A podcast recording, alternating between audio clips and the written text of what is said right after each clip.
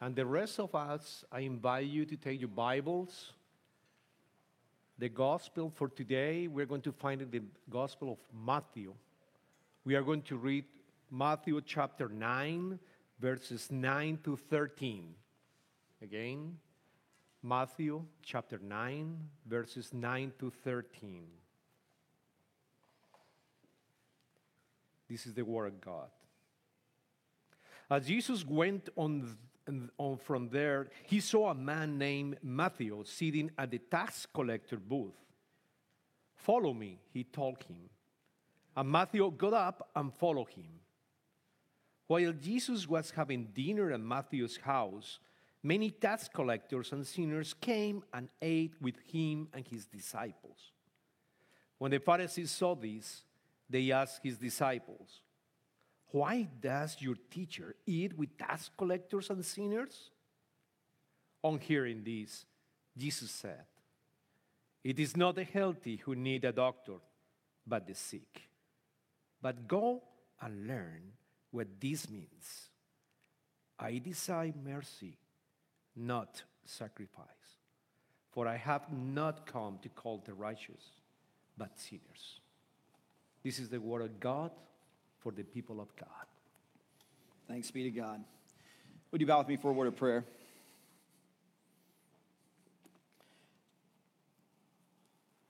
Father God, all glory unto you. For your word, we are thankful, for in it is truth, and it is life and it is the opportunity for us to meet with you and know you all the more. So I ask that you would open our eyes, that we would see, our ears, that we would hear, open our minds, that we come to know and understand your word, our hearts, that we would feel its power. And then in response, we ask, oh God, that you would open our hands, that we would offer grace to the world. We pray this in Jesus' name. Amen. Well, I got back from, uh, from a trip to Kenya and Tanzania just about a week and a half ago. I shared a, a little uh, bit about that last week, but I was struck by where we were, particularly in Tanzania. We were in a city named Kigoma, which is on the shores of Lake Tanganyika. And I am saying all of these names with great boldness as though I really know. Uh, we were on the coast of Lake Tanganyika. This is uh, the second deepest lake in the world. And, and it's no wonder then that it is surrounded by four different nations. Uh, across on the western shores, there is the Democratic Republic of Congo. Uh, to the south is Zambia. To the north is Burundi. And to the east, on the eastern shore, is the country of Tanzania. And in, while we were in Kigoma, it was on the northern edge of Tanzania towards Burundi. Now, now, in this lake, this is known as a prehistoric lake. Some talk about this lake as though it, it, it is a home for dinosaurs, okay? This is a beautiful, uh, pristine lake, and you could see across the lake into the Democratic Republic of Congo in the mornings. Uh, while we were there, I was uh, told that there are, there are 1,500 different species in Lake Tanganyika. And 40% of those are only found in Lake Tanganyika in the entire world. They're not in any other lake. They're not even in, in, Lake Victoria, which is also a tremendous lake on the north end of Tanzania. No, uh, no other lake in the world, 40% of the 1,500 species in Lake Tanganyika live only in Lake Tanganyika. And so this is this is uh, it, it's it's something of a natural phenomenon. And there's a guy that that decided he was going to capitalize on the fame of Lake Tanganyika. He decided that he was going to to produce bottled water uh, and publicize it as dinosaur water. I mean, this seems reasonable. I mean, it is a prehistoric lake. It, it, it has this kind of uh, cultural nomenclature. And so uh, he, he started bottling water and he would send it to Europe and he would publicize it as prehistoric water, untainted in this way, and he would sell bottled water for like $75 a bottle. And people bought it, which is absurd. That, people would pay $75 for a bottle of water that, that, that fishermen in Lake Tanganyika would just be able to row their boat out to and take a drink of water. But what's even crazier than that is while we were there, we were uh, at Joy of the Harvest, which is a mission center in Kigoma, and we ran into a, a missionary couple from Texas. I mean, seriously, from Texas, as it were. Like, we're, we're, we're halfway across the world, we'll just randomly run into some Texans. They're from Bay City, Texas. Uh, it's uh, Don and Sarah Reed. I mean, Bay City is like down the road, right? And, and we just bump into them. And Don is telling us this story of this dinosaur water and these massive proceeds this guy is making. And then he says, You want to know a secret? That water's not even from Lake Tanganyika. I drilled the well on his property that he is pouring it out from. It's not even water from Lake Tanganyika. It's from an aquifer that's not connected to the lake, but he's advertising as that because he's there in Kigoma. And it makes me wonder and ask how many times do we miss critical components because we don't know where. Uh, we're not familiar with what is going on, the where of the situation, and we miss out on deeper wisdom. I think that that is a huge factor for us in Matthew chapter 9. Uh, we could first know the cultural context of Matthew chapter 9.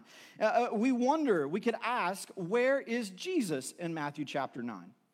That's a good question. It doesn't tell us when we get to verse 9 where we opened, which, which just says, as Jesus went on from there, from where? From there, from where?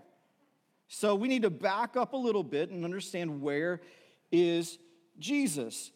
Jesus in verse in chapter 7 just a couple verses before he's just healed the paralytic man we'll get uh, to that more in a second and it says that then the man got up and went home. The man got up and went home.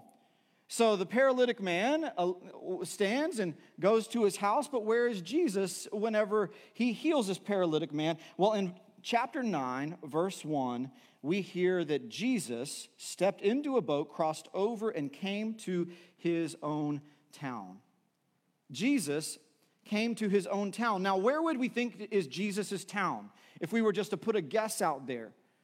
We would be wise if we would say Nazareth. Jesus, Mary, and Joseph from Nazareth. I mean, you know, that would make a lot of sense. And Nazareth is in the region of the Galilee, but it is not on the coast of the Galilee, and it's not where Jesus chose to set his hometown for his ministry. Nazareth was a small town, a small community of Jews that were deeply devoted Orthodox Jews uh, trying to pursue faithfulness to the Jewish law while the Roman government had authority over Israel. So that's where Jesus grew up. But you remember Jesus went back only to Nazareth once and he testified and taught. Do you remember this? And then we have the passage that says a prophet is not welcome in his hometown. Well, that was his hometown, but Jesus chooses another hometown. So if we were to say in, in Matthew chapter 9, verse 1, that it says he went back to his hometown, where would he have gone? The answer is Capernaum. Jesus relocated his ministry, his hometown from Nazareth to Capernaum and settled there. Why Capernaum? Well, first of all, we know that, that Peter was from Capernaum, and Peter's uh, mother uh, had a home there. You could actually still visit Peter's mother's home in Capernaum. Uh, the archaeological dig site ha- has an elevated building upon it, and you could look down through the glass upon that archaeological dig, Peter's home. But is, is it just out of convenience You know, he had a friend who was a disciple, who had a home that he could stay in. There has to be something more. Why would he move his hometown from Nazareth to Capernaum? Have any of you ever moved before in your lives? Raise your hand. Okay, Perfect, good. We, we have built some, some, some, some collective energy in the room. Uh, have any of you ever moved and you've lived somewhere now long enough where you would call the new place your hometown? That would be the, the Craig Biggio syndrome, okay? Right? Uh, yeah, so, so why did you move? Most often, I would guess you moved for work. You moved for work. You got a job somewhere, or you dro- or your job transferred you somewhere. Can I get a witness if you're one of those Virginians who now came from Exxon? Okay, testify. I know how this worked. In this community, we got plenty of those. And, and, and so you moved for work, and you would say, well, why? Someone might say to you, why didn't you just stay there for work? Well, there was critical business in the location that you moved to for work. Maybe that was the central headquarters. Maybe it, it brought you closer to uh, another business that you needed to integrate your business with. There are reasons for business for work to move from one location to another. Might there have been business that Jesus needed to attend to? That would have been critical to his task for which he would have moved from Nazareth to Capernaum. So Capernaum sits on uh, the, the, the, western shore, kind of towards the north, the northwestern shore of the Sea of Galilee. Now, we're going to put another map up. It's not Lake Tanganyika now, it's, uh, it, it's a bigger map of Israel, uh, and you could see the Galilee. But I want you to see up at the top, it says in yellow Capernaum. And while there's a big Dead Sea there, and there's the Mediterranean Sea off to your left, further up north is the Sea of Galilee. Uh, uh the reason why I brought this map into play is because of that blue road.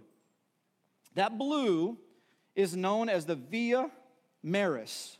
The Via Maris. This is the international highway that connected Asia, Europe, and Africa through Israel. Did the Via Maris go through Nazareth? No. Did the Via Maris go through Israel more broadly? Yes. Did the Via Maris go through the city of Capernaum on the northwest corner of the Sea of Galilee? Yes. The Via Maris, the international highway of commerce, bringing the world together in one location through Capernaum. More than that, why Capernaum? Why would the international highway go through Capernaum? Well, first of all, it sits on the Sea of Galilee, so it sits on a natural food source.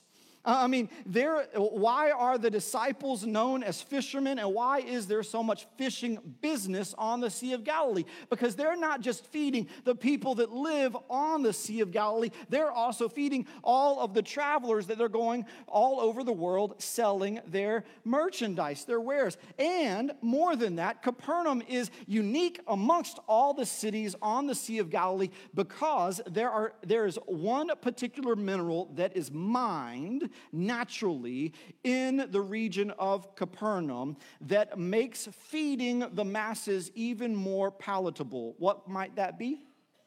Salt. I got some smart people at Covenant. Oh, Lord, thank you, Jesus. Salt. Salt mines near Capernaum an international highway, a food source from the fish. And so Jesus relocates his ministry for business matters. His purpose. His purpose is to centralize his ministry so that he can minister to all the world. And from Capernaum, he can minister to all the world from one location. How magnificent is this? So now we know a little bit about where we are, but, but, but we need to know why we're there. Uh, in this particular moment, we see, we see Matthew. Jesus approaches Matthew. He's, uh, Matthew is now at a tax booth. And, uh, and at this tax booth, we might be confronted with the question uh, well, well, what does this mean about Matthew? What can we know about him? We can know that he's not just taxing the people of Capernaum. More than likely, Matthew is situated at a tax booth at the intersection of the international highway, and, and he is taxing the world. Can you imagine if the IRS had the authority to tax the whole world? Well, Matthew, because he was a tax agent for the whole world, was kind of rich. I mean, he would have had incredible clout, incredible clout over and above the Jewish leaders, the Pharisees. He would have had incredible clout over and above the Roman authorities. In, in fact, he would have been a protected man by the Roman authorities because that tax was going to Caesar. And so Jesus approaches this wealthy, influential, protected man who I'm certain was skimming off the top, but it was allowable in that day as long as he collected enough. And Jesus says to him, Follow me. That's absurd. Matthew is used to telling people to do what he says, to follow his orders, to be obedient to his commands. And that's not how Jesus approaches him. Jesus comes and says, Follow me. And Matthew follows him right back to his house. Jesus goes to Matthew's house with Matthew following him, and Matthew calls a party together. And there at that party, here's what we know, here's what we know about the attendance of, uh, uh, of the crowd it says they're tax collectors, plural, and sinners. That's all we got. I wish we knew a little bit more about the, uh, uh about the demographics, the, the personal heritage stories of each of these people that were attending that banquet, but we know nothing other than there were tax collectors. How is that the case? Tax collectors, plural. Well, it wouldn't have just been Matthew there, but it would have been others that have governance over that particular booth. They would have rotated that responsibility. And so he called the other tax collectors in as well, and sinners. What could it mean here by sinners? Well, sure, it could mean uh, many known public cultural sins. It, there could have been uh, cheaters, there could have been publicans, there could have been uh, adulterers, there could have been prostitutes. We don't know. We don't know what sinners were there at the table, but there could have also been international traders who could have traded in very inappropriate things. There could have been uh, uh, Romans who would have been on Matthew's protection detail. There could have been Gentiles, foreigners that had been coming in to trade and that were familiar with Matthew and he had a relationship with. There could have been all sorts of deplorable people. But one thing we know for sure whoever was at that table was offensive to the Pharisees. The religious leaders of the Jewish people found those gathered at that table unworthy to be with. It was inappropriate and offensive. We'll come back to that point in the story in a second, but I want to dig into another element of the from. Now we, we set ourselves in the geographical context of where, uh, where Matthew was, where Jesus was, where this story is situated, but I also want to be sure we're clearly fixed in the ministry context with Jesus. Where is Jesus in his ministry? Well, we looked at uh, Matthew 9 7 and Matthew 9 1. Matthew 9 1 that Jesus went to Capernaum. Matthew 9 7 that the, the paralytic was healed and then went to his home. But what happened in these verses? It, it's a beautiful story, and you probably know more well the, the versions in other gospel accounts. But in Matthew, it's much more simple and narrowly focused. This is the healing of the paralytic man. It's, it's known in this way more broadly. There's a crowd of people pressing in upon a home where Jesus is ministering, teaching, and healing. And people are bringing the sick, the lame, those in need to Jesus so that he might heal them. And there are four, uh, four friends that go and find their paralytic uh, compadre and they bring him to Jesus. And then they arrive at the house and they can't find their way into the home because there's so many in the crowds pressing in upon Jesus. So they climb climb the stairs onto the roof, and there they dig a hole in the roof. Now, are you familiar with the story we're talking about? They dig a hole in the roof and they lower this paralyzed man down in front of Jesus. And Jesus looks upon their faith and he says, Your sins are forgiven. And people question because they wonder how is Jesus able to forgive sins? How is this possible that this, that this man, we know where he's from, we know his parents, uh, we, we've seen him operate. How is he able to forgive sins? Some, some even think it's blasphemy. And so, in order to prove that he has the power to forgive sins, he tells the paralyzed man to get up and to walk.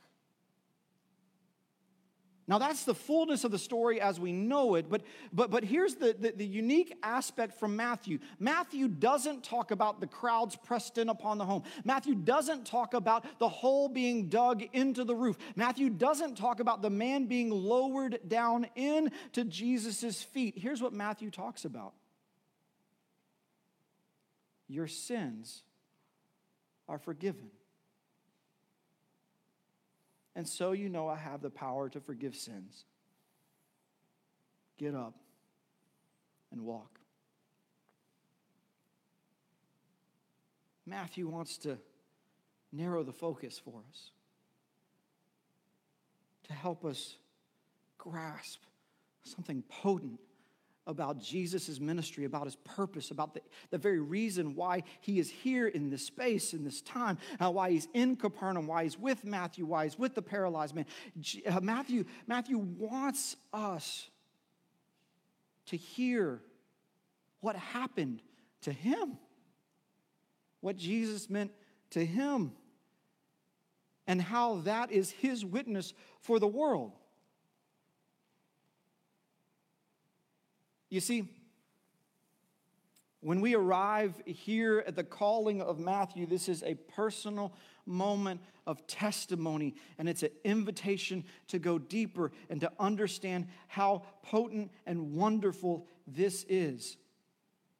You see, Jesus, Jesus uh, is gathered there in that space, and the Pharisees look upon the gathering with great offense, and they start to question Jesus' disciples. They, they aren't questioning Jesus, they aren't questioning Matthew, they're questioning Jesus' disciples. And, he, and, and Matthew is, is accounting for what takes place here. The Pharisees say, Why would your master, why would Jesus, eat with tax collectors and sinners.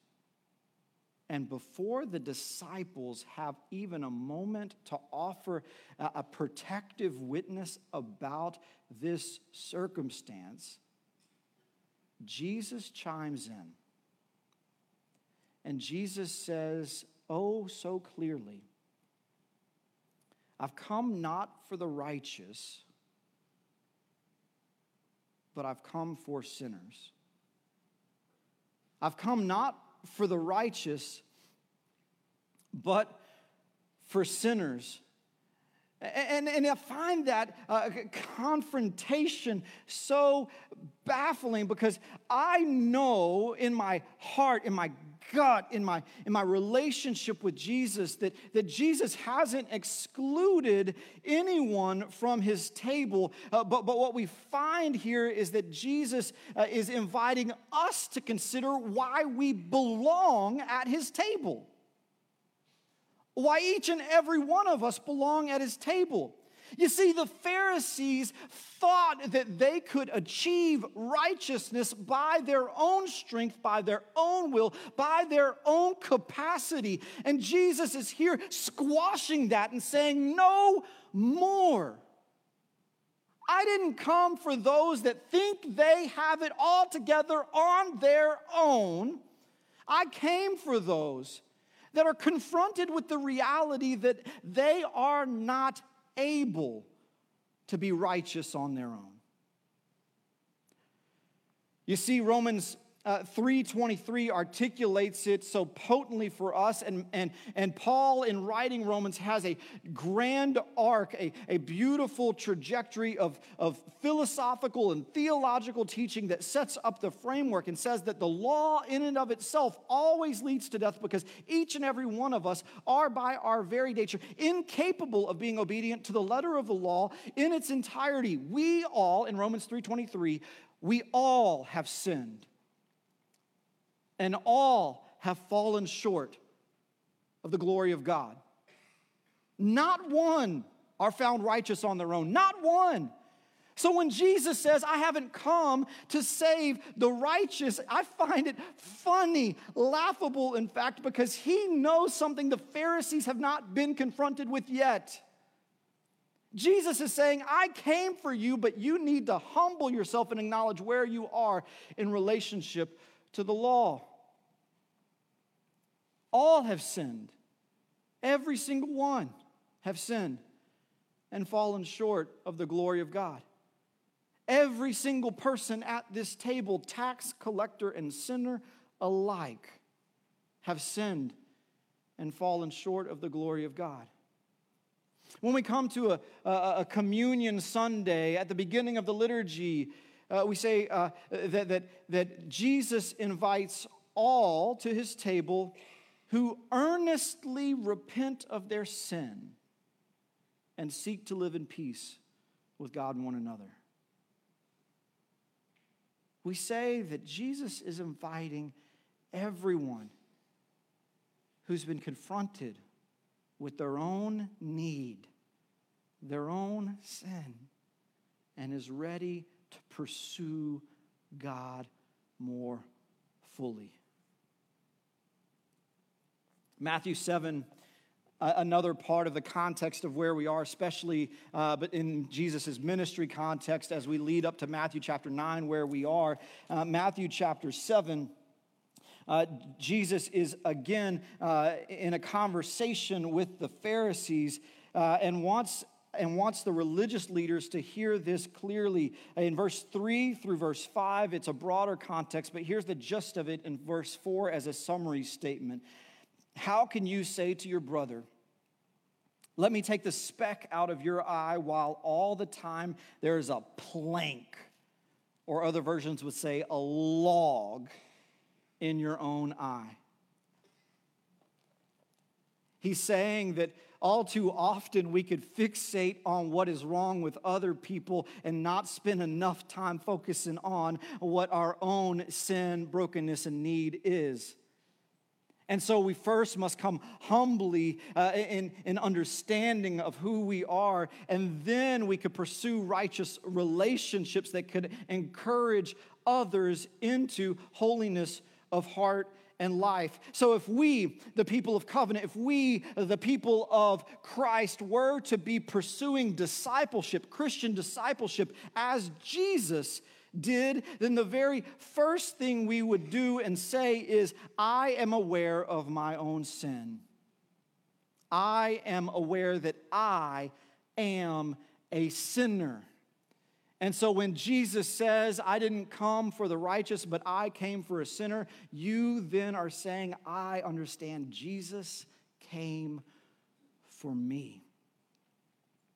And then if we were if we were doing discipleship as Jesus did it, the second thing we would do is we would then be keenly aware of the needs of others. We would first address the plank in our eye and then we would see the speck in others and we would want to encourage them in the faith and we would want to understand that my sin and, and their sin, we are one in that need and I need to be encouraged and I need to encourage others as well. And when we dive deeply into an awareness of our own sin and the common need we have as, human, as humanity, we then understand that in Jesus' disciple making ministry, all are welcome. Every single one. And sometimes we could get wrapped up in our own judgmental nature and we could think about who should be in and who should be out. And that is when we are bending towards Pharisaic ministry. We can't do that. That cannot be us. And sometimes we, we fail to understand that God is seeking transformation through the saving grace we have in Jesus Christ. And it is that connection and relationship and encouragement that will press us forward together. You might be thinking, I'm not worthy. I don't belong here. I don't belong at this table with Jesus in this fellowship of Christian believers. But Matthew wanted you to know, in the context of Jesus' geographical location and in the context of his ministry, that Jesus came for you. Jesus came for you, just as he came for me. And you and I alike, as sinners in need of salvation, come to Jesus' table and he says, You are why I'm here. Let's pray.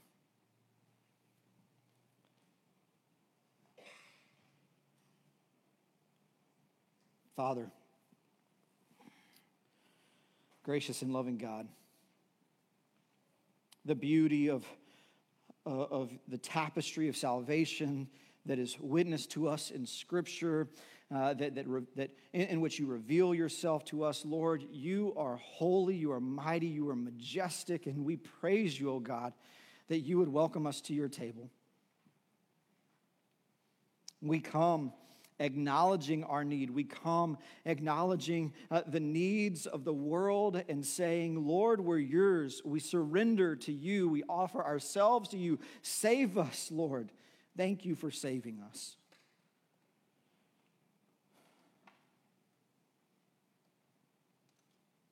Thank you for saving us. And thank you for a table of discipleship that is big enough for me and for you. Lord, as we, we hear of the witness of Matthew, may it be our witness as well, and may we be so bold that we would proclaim that into the world and, and offer that testimony, that witness of your power and your might to all that would hear. As we continue in worship in this space, in this time, uh, we come into this time of offering, acknowledging that you are the giver of every good gift, Lord, that you have supplied for our every need. And so now we, in this space and time, offer a portion of what you have given to us back to the kingdom building work of your church. And we ask that you would bless these gifts, that all that is given would be for your glory, that more would know your Son through the work of these gifts and the ministry of covenant. We thank you, O God for these offerings and for each and every one that offers a piece of themselves to you this day. We pray this in Jesus' holy and precious name. Amen.